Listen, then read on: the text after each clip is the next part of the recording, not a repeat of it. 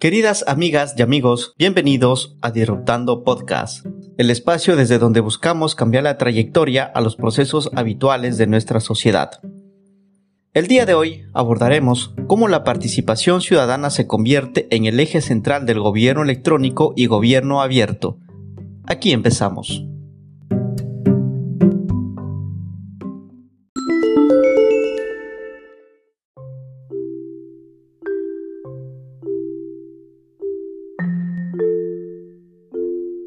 Como consecuencia de la apropiación de las tecnologías de la información y comunicación, la sociedad actual puede identificar, producir, tratar, transformar, difundir y utilizar la información con el objetivo de crear y aplicar los conocimientos necesarios para aportar a las decisiones tomadas por los organismos gubernamentales. Esta apropiación de información y consolidación de conocimiento ha permitido que la sociedad pueda participar activamente en las decisiones gubernamentales, por ello, la participación ciudadana propicia una visión de autonomía y engloba las nociones de libertad, pluralidad, integración y solidaridad en la sociedad. La participación ciudadana se ha convertido en algo comercial y mal usado en el campo de la política. No obstante, también ha devenido en uno de los términos más complejos de abordar en una sola definición, al respecto, el investigador Reveles manifiesta que la participación ciudadana es considerada desde dos puntos de vista, desde la esfera pública y desde la propia esfera ciudadana.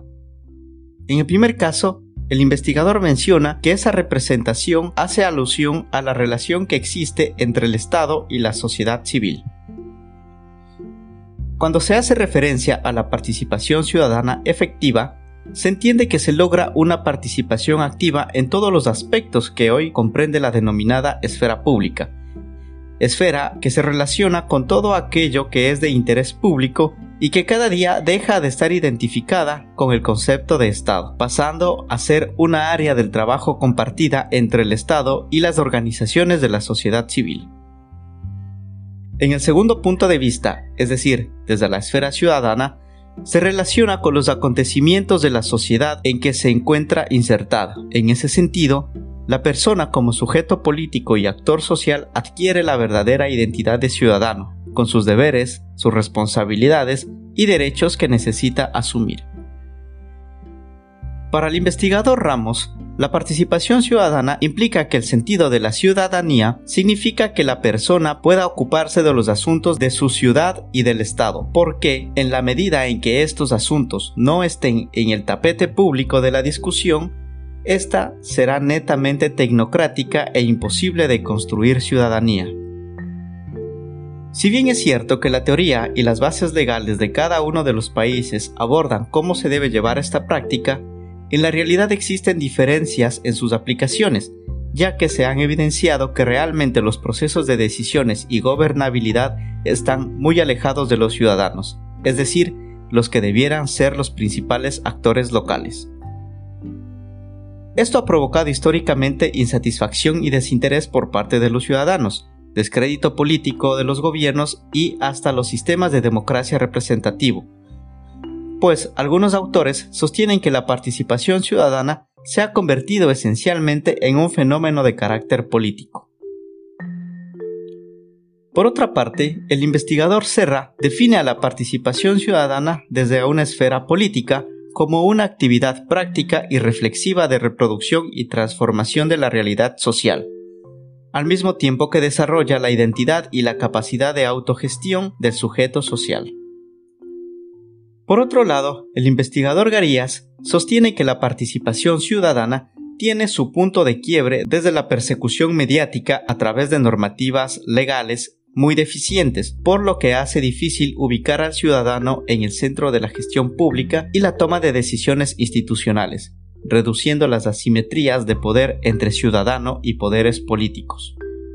En cambio, el investigador Díaz manifiesta que desde que se empezó a incorporar la participación como componente importante de las políticas públicas, se le han atribuido capacidades para desarrollar gestiones más justas, eficaces y legítimas. Por tanto, esta evidencia arroja resultados desiguales, pero aún así la participación ciudadana es una realidad que implica la inversión de recursos.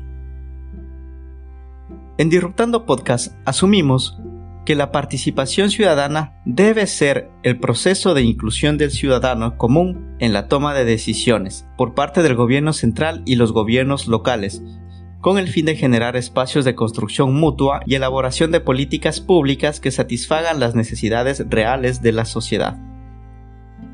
Del mismo modo, varios investigadores mencionan que la participación ciudadana permite el desarrollo de un conjunto de acciones mediante las cuales la ciudadanía se involucra en la elaboración, decisión y ejecución de asuntos públicos que les afecta, les competen o simplemente son de su interés.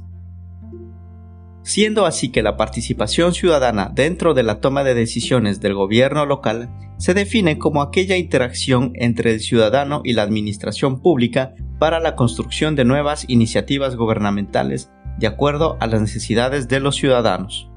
Por lo cual, el investigador Ramos sostiene que la gestión pública debe contar con una mayor transparencia así como con una mejor rendición de cuentas, impulsando mecanismos para que la información pública gubernamental sea de fácil acceso a todos los ciudadanos, alcanzar mejores niveles de participación ciudadana, acercándose a un modelo de gobernanza, traducida como la coordinación de distintos actores multinivel interesados en un problema o una política en concreto y utilizar a las tecnologías de la información y comunicación tanto para acercar al gobierno con los ciudadanos, así como para establecer nuevos mecanismos de información, empoderamiento y capacidad de voz en los mismos. En congruencia con los elementos anteriormente mencionados, actualmente en los procesos que generan cierto aporte de participación ciudadana se pueden distinguir diversos niveles que suponen diferentes grados de involucramiento de las personas y grupos en las decisiones políticas. Por ello, varios investigadores distinguen en términos generales cuatro niveles de participación ciudadana, las que se mencionan a continuación. El nivel informativo, cuyo objetivo es proveer información. Sin embargo, esta información es de carácter unidireccional y no existe la posibilidad de retroalimentación.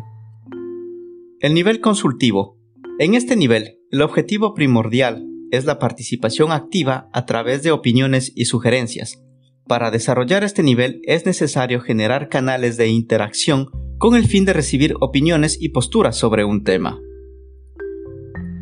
Nivel resolutivo. El objetivo es convocar a personas y grupos con posibilidades reales de influir y resolver problemas sobre un tema específico, esto implicaría una participación real en las decisiones dentro de la gestión pública, en donde los actores principales deban ser considerados como ejecutores y o gestores de programas o actividades para dar respuestas a sus problemas locales.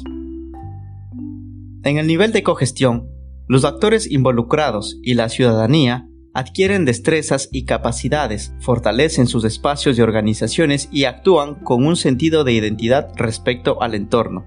ya que fortalecen a las organizaciones mediante acciones eficientes que se orientan al cumplimiento de sus metas y proyectos. Según los investigadores Zuckerman y Vargo, se convierte en una participación inclusiva. No obstante, es necesario que los gobiernos inicien procesos de integración con la población para propiciar nuevas formas de gobernar, donde se amplíe la participación ciudadana en la gobernabilidad y en la modernización de los estados. Esta aplicación de participación ciudadana y la consideración de su aporte tanto en la función ejecutiva como por los gobiernos locales pasa por disponer de una base tecnológica que permita en cierta manera fomentar una participación digital, la misma que posibilita la interacción entre los estamentos sociales básicos propiciando el amplio intercambio de información y la transparencia necesaria para las acciones del gobierno,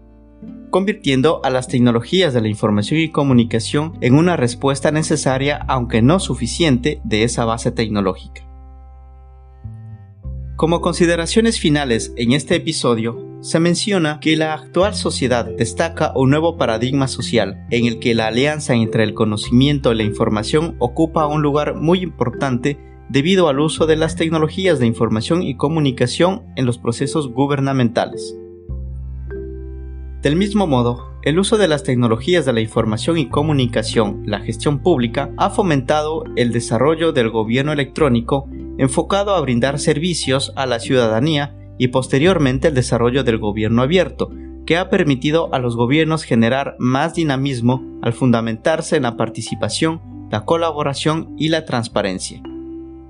Es por ello que la participación entre actores gubernamentales y civiles es indispensable para dar vida a un nuevo modelo de modernización del Estado. No obstante, es necesario que se garantice el acceso a las tecnologías de la información y comunicación, seguidos por la creación de mecanismos sociales en donde se puedan compartir ideas y propuestas que sean escuchadas y ejecutadas por parte de las autoridades como parte principal de los nuevos procesos de participación ciudadana en el país.